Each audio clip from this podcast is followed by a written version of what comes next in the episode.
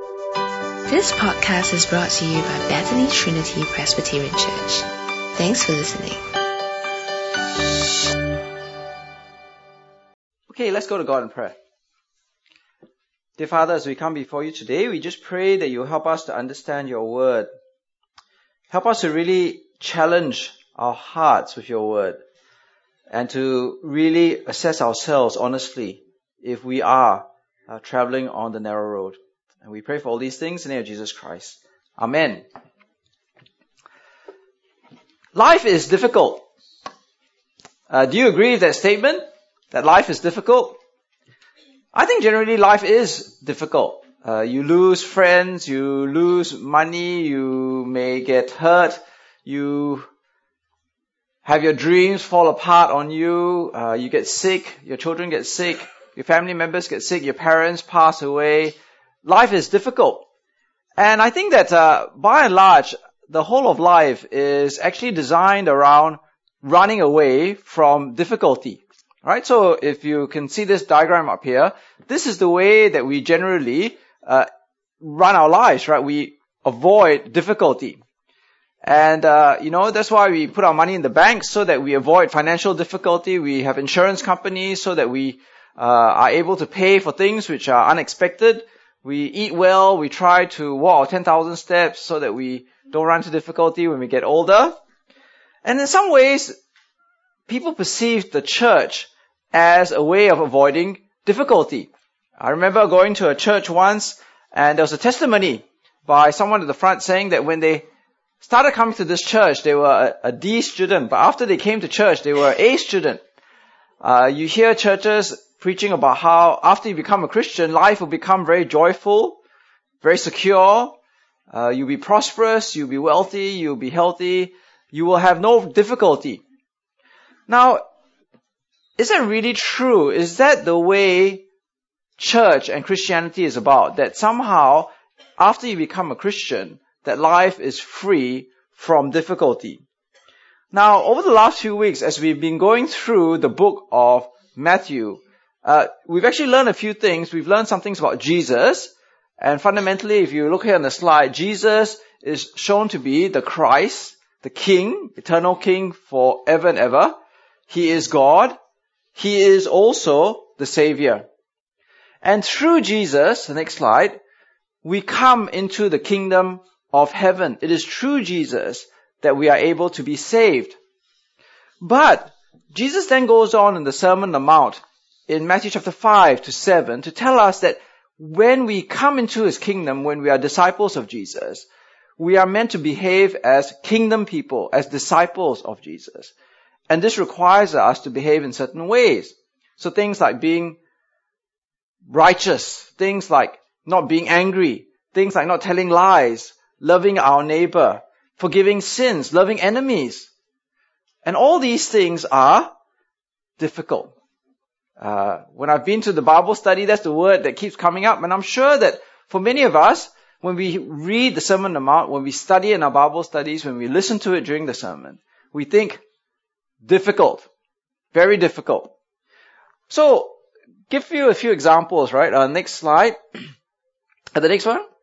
Okay, next one. When we go to the Bible study, these are the passages where people struggle with the most, right? They'll say things like, uh, okay, Jesus says, unless your righteousness surpasses that of the Pharisees and the teachers of the law, you will certainly not enter the kingdom of heaven. Sounds very difficult.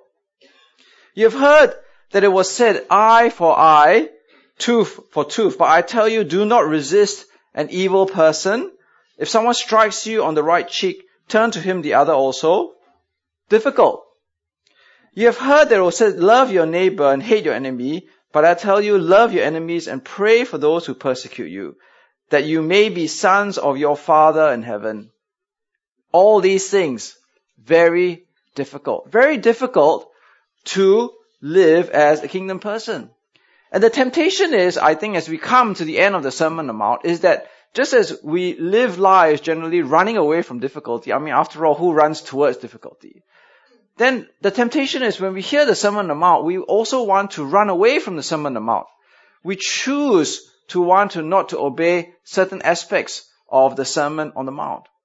So what does Jesus say as he comes to the end of his sermon? Because obviously he knows our hearts. He knows the hearts of his hearers in the crowd that day.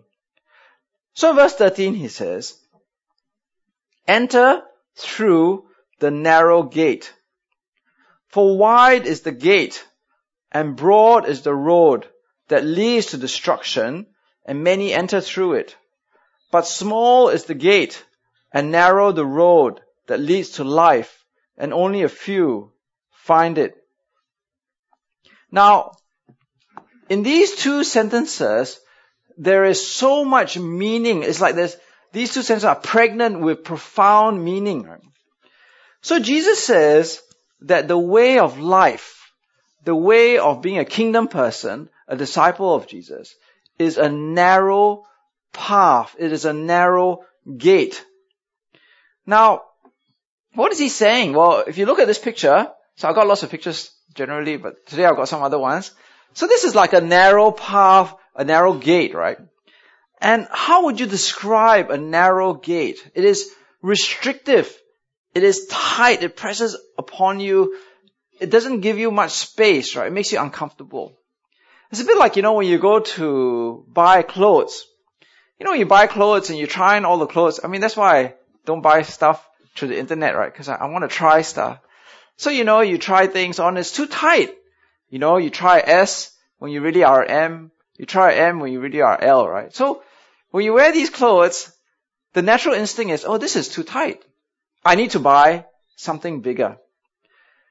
But the thing is, when you are a Christian, when you are a disciple of Jesus, when you're in the kingdom of heaven, you don't change the clothes to fit you. Rather, you change yourself to fit into the narrow path of discipleship, the narrow path of the kingdom person. I remember as a young Christian, I had a friend of mine. I still, I just, I forgot his name for many years, but this morning I finally remember his name. His name was Kenny. He lives in Malaysia. He was an overseas student with me, and he became a Christian soon after I did. He always used to say, you know, being a Christian ah, cramps my style. Right? And it does, in a sense, cramp your style, right? Because you naturally want to live in a certain way. You naturally want to retaliate against people who are not nice to you. You naturally don't want to forgive people. You naturally do not want to do what is righteous. But Jesus says you need to do it if you're a kingdom person. And it feels uncomfortable. It's painful. It's difficult. It is suffering. But this is the way that we must live if we are to be disciples of Jesus Christ. But it's not just a narrow gate, right? Which Jesus uses as a metaphor of the kingdom life. He says that it is a narrow path. Oh, you can't really see it under this picture. But there's a narrow path here, okay? And uh, actually near my house, uh, near the Bukit Batok uh, Nature Reserve, there is such a path which I walk past sometimes. You can hardly see it. There's a little path which people walk through, and I never walk through that path because it looks very uncomfortable, right? It is like it is like the trees are pressing in upon you. There are thorns and thistles. It is just difficult to walk on. That is the picture of the Christian life. The narrow gate doesn't open up into a broad vista where it's really comfortable to walk in. You enter through the narrow gate and you walk on the narrow path. It keeps being difficult. The Christian life doesn't get any easier. It just keeps constricting you as you keep walking along. Now, that is the sense of the word, okay? So, uh, in the original language, the word narrow here, as it is used, is in the perfect tense, right? So, the perfect tense is actually a continuous tense. That means it continues to be narrow all of your life until you die or Jesus Christ comes again. So if you find that as a Christian, life is difficult, because you're a Christian. It is natural. That is the way it is meant to be. And if your life as a Christian, it is not narrow, then, then you have to ask yourself, maybe I have entered through the wrong gate. I'm in the broad gate and I'm walking on the broad road. Now, I want to look a bit more at this word narrow. Okay, why is it difficult, the Christian life? Why is it suffering? Now, if you look at the next slide, you see it says, but small is the gate and narrow the road that leads to life and only a few find it, right? Now, uh, the word here, narrow, is actually translated in other parts of the Bible as affliction, as persecution. If we are distressed, or like the same word, huh, it is for your comfort and, salvation. If it is, if we are comforted, it is for your comfort. Okay, so on. If the 1 Thessalonians, in fact, when we were with you, we kept telling you that we would be persecuted. As it turned out that way, as you well know. So the narrowness of the journey as a Christian, as a kingdom person, is not only just because we are obedient to Jesus, but because of affliction and persecution that comes because we are Christian people. And that's why in Matthew chapter 5, which Jesus began in the Sermon on the Mount, he says, Blessed are you when people insult you, persecute you, falsely say all kinds of evil against you because of me. Rejoice and be glad because great is your reward in heaven. For in the same way they persecuted the prophets who were before you.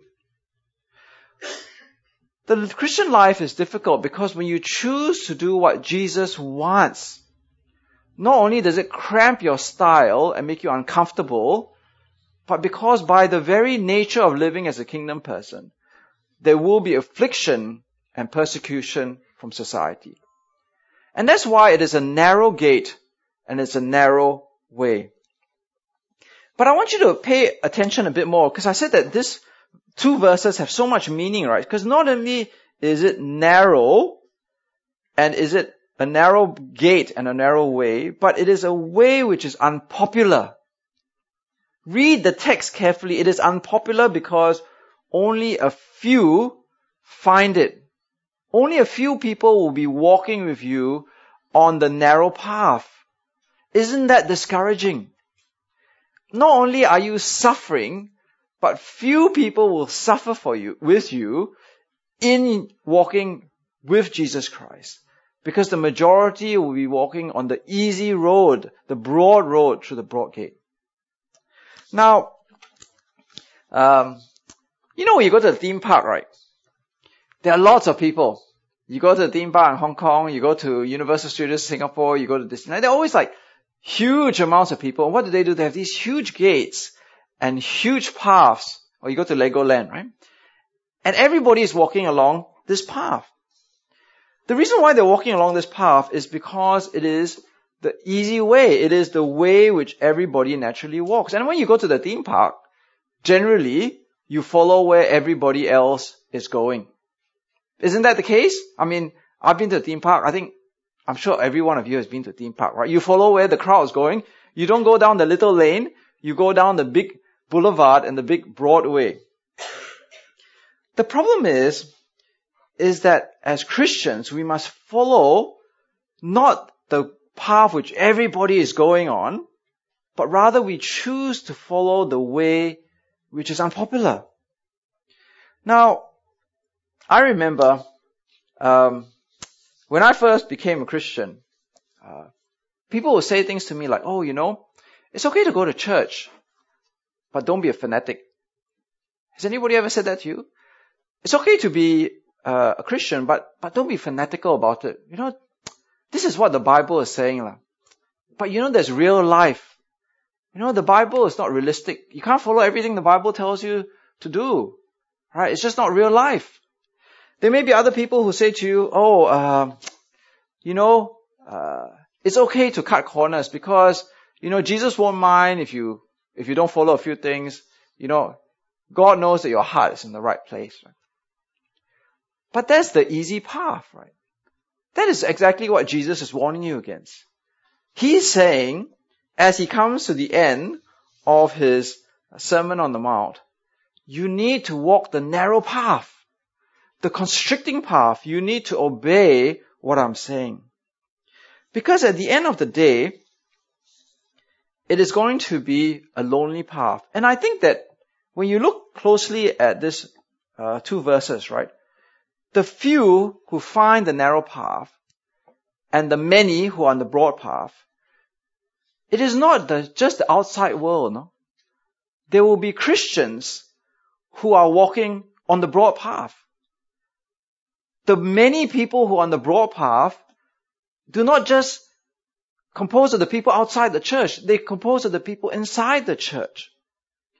There will be people within the church who are walking on the broad path to destruction.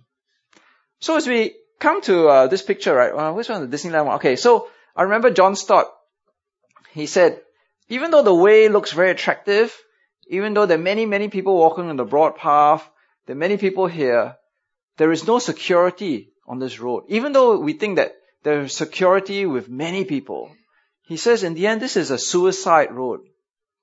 He said even though the road to being a Christian is difficult and filled with difficulty, he says we must choose the narrow path because it is the only way to life. The easy road, which many people will follow, is ultimately to destruction. And this word destruction is used 18 times in the New Testament. It always is talking about uh, hell and, and death, right? So not only is it narrow, it is unpopular.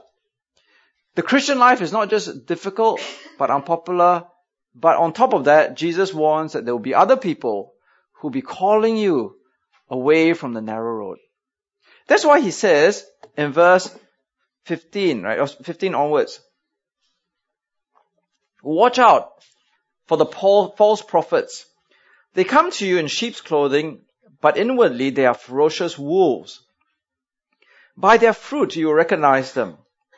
Do people pick grapes from thorn bushes or figs from thistles? Likewise, every good tree bears good fruit, and a bad tree bears bad fruit. a good tree cannot bear bad fruit, and a bad tree cannot bear good fruit. Every tree that does not bear good fruit is cut down and thrown into the fire. Thus, by their fruit, you will recognize them. Now, the difficulty of the Christian life is not just that inherently it is difficult and unpopular, but it is because people are constantly calling you away from the narrow path to walk on the broad path to destruction. That is what Jesus is talking about here. He's saying that the wolves are those who are telling people by their actions, by their words, by their preaching, to actually disregard Jesus' words on the Sermon on the Mount. That's what Jesus is saying here. That is what the false prophet does. In Jeremiah chapter 6, right, you can see that Jeremiah says, from the latest to the, greedy, to the greatest, all are greedy for gain, prophets and priests alike, all practice deceit. They dress the wound of my people as though it were not serious. Peace, peace, they say, when there is no peace. So here we have a prophet, a false prophet, who's basically saying that things are not so serious. Don't worry about it. There's no need for repentance. Jesus is saying the same thing. He is saying that within the context of the Christian life, there will be false prophets who will tell us that things are okay. Don't worry about what Jesus is saying. Just take the easy path. Now, the problem is that we often think of these people as people outside. Oh yeah, you know, there are these people outside. They're very liberal Christians who are espousing very liberal views. But it doesn't have to be people outside. People are, eh, like ourselves who look like sheep once we start saying things like, oh, don't, don't take so seriously what Jesus is saying. Don't hunger and thirst for righteousness. Don't be pure in heart. Don't do God's will. Don't love your neighbor, right? Don't forgive other people. Don't need to love your enemies. Then we are already becoming like sheep, the, the wolves in sheep's clothing. Now, I remember uh, many, many years ago, uh, I heard a bishop uh, say that his number one priority or his, his perception of a job as a bishop was to keep unity in the church.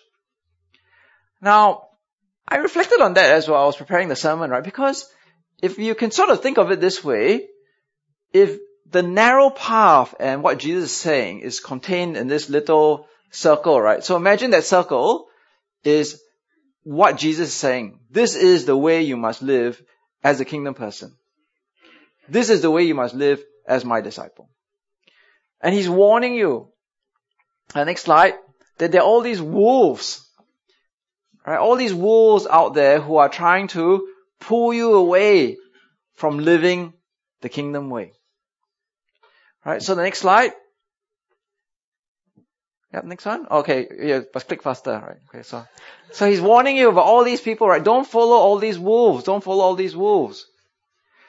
But then what the bishop was saying, next slide, was that if unity is the main goal of his, I guess, his job, then you actually you're not doing what Jesus is saying. Because what Jesus is saying is, you are there to warn people of these wolves, because by following these wolves, you're actually going away from the narrow path, the narrow gate. But if unity is your goal, then you're actually embracing the wolves. You're embracing these wolves in sheep's clothing who are actually denying the kingdom way, the way to live. Now, I'm not saying that we should, um, you know, go out there and have a cynical view of everybody, right? And be basically trying to pick fault with everybody saying, oh, you're a false shepherd, or you're a wolf in sheep's clothing and say, you know, everything that, you know, I'm just a very suspicious person of everything that everybody is saying. No, I don't think so because last week we already said that we should judge, uh, you know, with discernment, judge with mercy, judge with forgiveness. But I think that what that bishop was saying is very dangerous, right? Because if you say that we are all Christians and there is no danger there, then you're actually going against what Jesus is saying. Because Jesus says very clearly that there are false prophets who are trying to take you away from the real words of what Jesus is saying and to take you away from the difficult path and follow your natural instincts and to run to the easy path. So Jesus goes on to say, look, how do you recognize them? He said, you recognize them by their fruit. Now obviously the fruit that Jesus is talking about has very little resonance of us, right? I mean, he's not talking about durians and rambutans and mangoes, right? So here, on the left, is a thorn bush, right? And, and they've got these fruits which look like grapes. But obviously, you can't eat them. They're not very tasty, right? And that's, those are grapes. Okay, so you can eat grapes. Okay, they're good for you, I suppose. Okay, next one. Okay, so this is, um, next slide. Oh, you can click it again, sorry. So this is a thistle, and that is a fig. So I who eats figs? I don't know if I've eaten figs in my whole life, right? But apparently, figs are these very nice things which you can eat. I don't know where, maybe you buy at some atas supermarket, right? But you can see that there's a difference between good fruit and bad fruit, right? The good fruit is the fruit which is edible, fruit which is uh, nutritious. But what we are to see is how is a person, this prophet, or how this is a person actually preaching and living? Uh, is this person actually telling us what is good for us? Not the easy path, but good for us in terms of eternity. Will we end up in eternal life because of what this person is saying or influencing us to do? Or will we end up in destruction? So we must be wise, we must be discerning, and not listen and say, okay, let's go to the easy path. Let's go to the broad road that leads to destruction. But rather listen to those people that keep us on the narrow road that leads to life.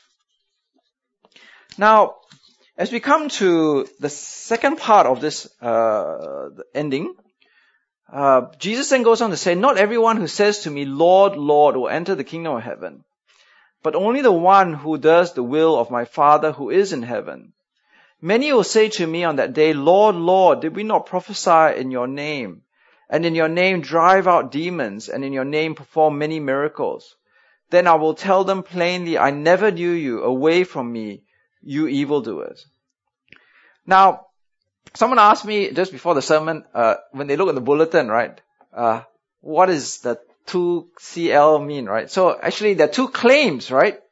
Because there are people who claim to be kingdom people, but actually they are not kingdom people. The problem is they are sayers, not doers. You notice that they say that. They say, Lord, Lord. Now, because it is within the context of judgment, these are not people who are just saying Lord, Lord as in Sir, Sir, or Teacher, Teacher. They are saying Lord, Lord because they're recognizing Jesus as God. Lord, God, Jesus. They recognize Jesus as God, their God. They say they know Jesus. But the problem is that Jesus doesn't know them. Isn't that amazing? They, they know the name of Jesus, but Jesus says, away from me, I never knew you.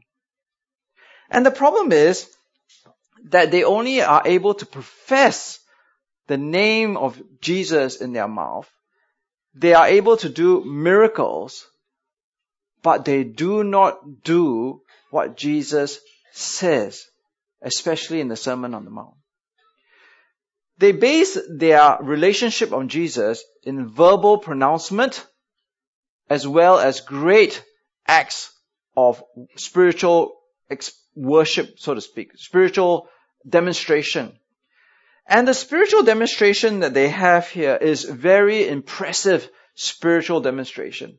We're not talking about small fry stuff, right? We're talking about A grade Oxford School of Religious uh, Acts, okay? Like prophecy, driving out demons, miracles. If we were to meet someone like this, we would say, wow, this person really is a Christian. If anybody was going to be saved, this person would be saved. Look, he can do miracles. Look, he can prophesy or she can prophesy. Look, they can drive out demons.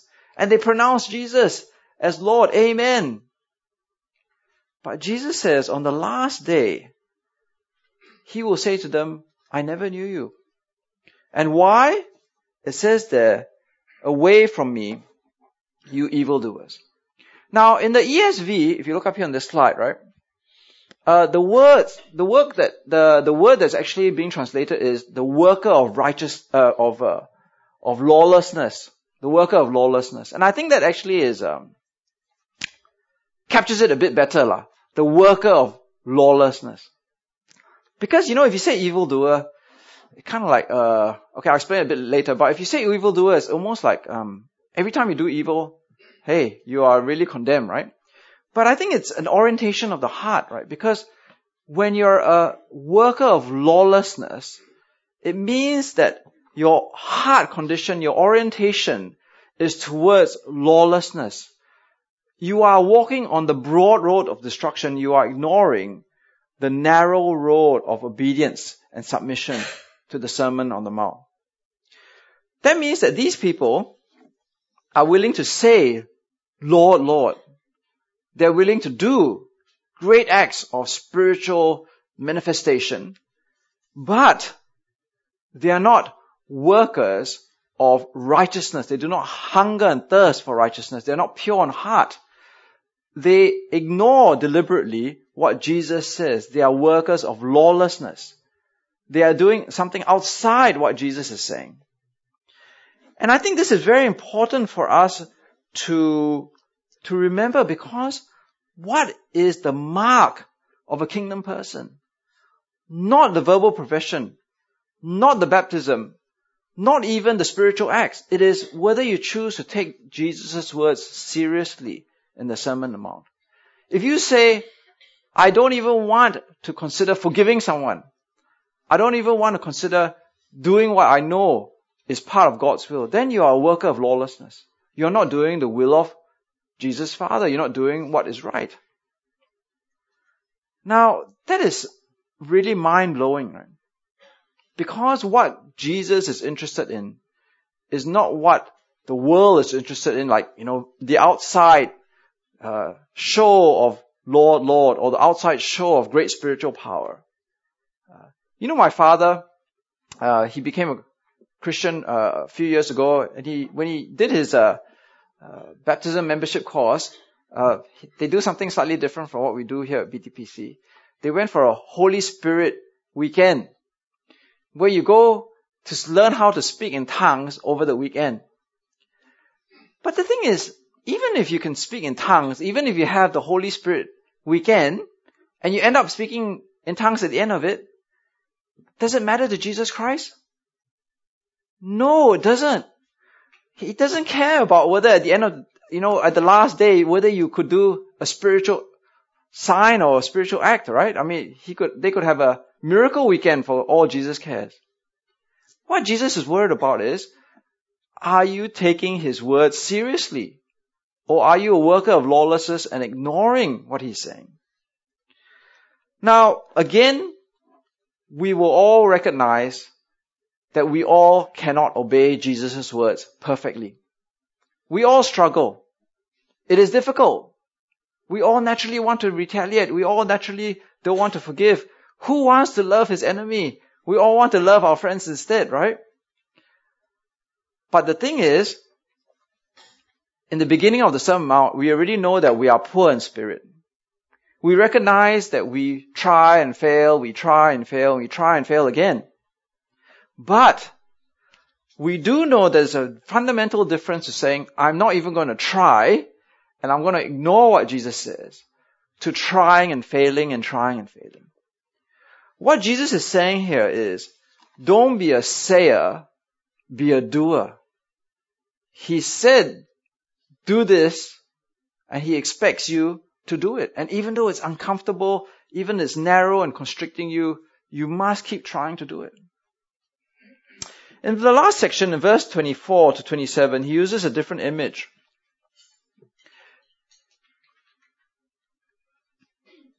Therefore, anyone, sorry, everyone who hears these words of mine and puts them into practice is like a wise man who built his house on the rock. The rain came down and the streams rose the winds blew and beat against that house, and yet it did not fall, because it had its foundation on the rock. But everyone who hears these words of mine and does not put them into practice is like a foolish man who built his house on sand. The rain came down, the streams rose, and the winds blew and beat against that house, and it fell with a great crash. Now, if the first section is about sayers and doers. Then the second section is a picture of hearers and doers. So the first section was about people saying, Lord, Lord. And this section is about section about people who hear. Now, the picture is of a house which does not fall, right? A house built on the rock versus a house built on sand. And there's a very dramatic picture of the storm coming and the house collapses and is completely destroyed. Now the picture of destruction here is consistent with the picture of destruction in the last few sections that we've been looking at. So if you look up here, the next slide, there was the destruction of the broad way. There was the tree thrown into the fire. There was the, the rejection of Jesus on that day. So here, the storm is actually an image, the same image that we've been seeing on and on and on today of judgment and hell and eternal judgment. And what Jesus is saying is, those who listen and do not practice face hell, judgment, and destruction. The problem is, and the scary thing is, is that in the crowd that day, when Jesus was preaching, there were two types of people. The hearers and those who heard and did. Right? And the scary thing is, maybe today in church, there are two types of hearers as well, right? Because you guys have sat through the Sermon on the Mount. You guys have gone through Bible study. Hopefully you guys have heard the sermon. You are hearers, but only God knows if you are practicers. And in fact, only you and I will, will see at the very end when Jesus comes whether your house is built on the solid ground of taking Jesus' word seriously and practicing it, or whether you have built your house on the sand of just listening and going off and not practicing. Now, you notice here, Jesus doesn't differentiate between the wise, the smart, the intelligent, the not so intelligent, the lower IQ, those who didn't do so well. It's about practicing. Because what Jesus is saying is not very difficult, right? To understand. But it's difficult to do. Difficult to obey. Difficult to submit. So the question is, what will you do with the words of Jesus? Will you hear and practice or will you hear and ignore? So in conclusion, uh, oh, yep, I was uh, reading his book that I bought many years ago about this guy who was just writing about, uh, you know, how you, when you make different decisions in your life, there are consequences. You know, like, if you choose to study hard when you're young or not, there will be consequences. Who you marry will have consequences. Whether you choose to save or not will have consequences. Whether you choose, oh, everything has consequences, right? Jesus says here in today's passage that there are consequences to how you listen to Jesus. If you listen and you do not practice, you listen, you choose to go on the narrow road or you choose to go on the broad road, you choose to go through the narrow gate or the broad gate, there are consequences. And the consequences are eternal, forever and ever. So choose well, right? Choose well. Because at the end of the day, if you take the easy road, you listen only, you talk only, or you do your religious acts only, then Jesus says you're not really in the kingdom of heaven. You're not really a disciple, but rather, oh, you need to click a few times, right? You actually face judgment. So, a few days ago, um, someone told me this real story about how she knows this Christian lady, this girl, who said that, oh, you know, I'm really busy either studying or working and I can either choose to go to church on a Sunday, uh, I can choose to go to Bible study, I can choose to do various things, or I can just spend all my time studying. But I've decided to stop coming to church, and it's been about six months now to a year, because if I choose not to study, then I can see immediate consequences. Maybe I don't do so good for my exam, I don't do so well for my career. But if I don't go to church, well, there are no immediate consequences. Well, that's a choice, right? That's a real choice. But I was thinking to myself, actually, when you read what Jesus is saying, there are consequences. They may not be immediate consequences. Yeah, okay. Today I get the easy road. I take the easy decisions. I make the easy choices. There are no consequences. It's easy. Everybody's on this road. Everybody's doing what I'm doing. I don't feel any consequences. But Jesus says very clearly that there will be consequences. There are eternal consequences. So listen to the warning of Jesus. Listen and take his word seriously. Obey what he's saying. Take the narrow road. Take the constricting road. The difficult road. Even when it's hard, always obey Jesus.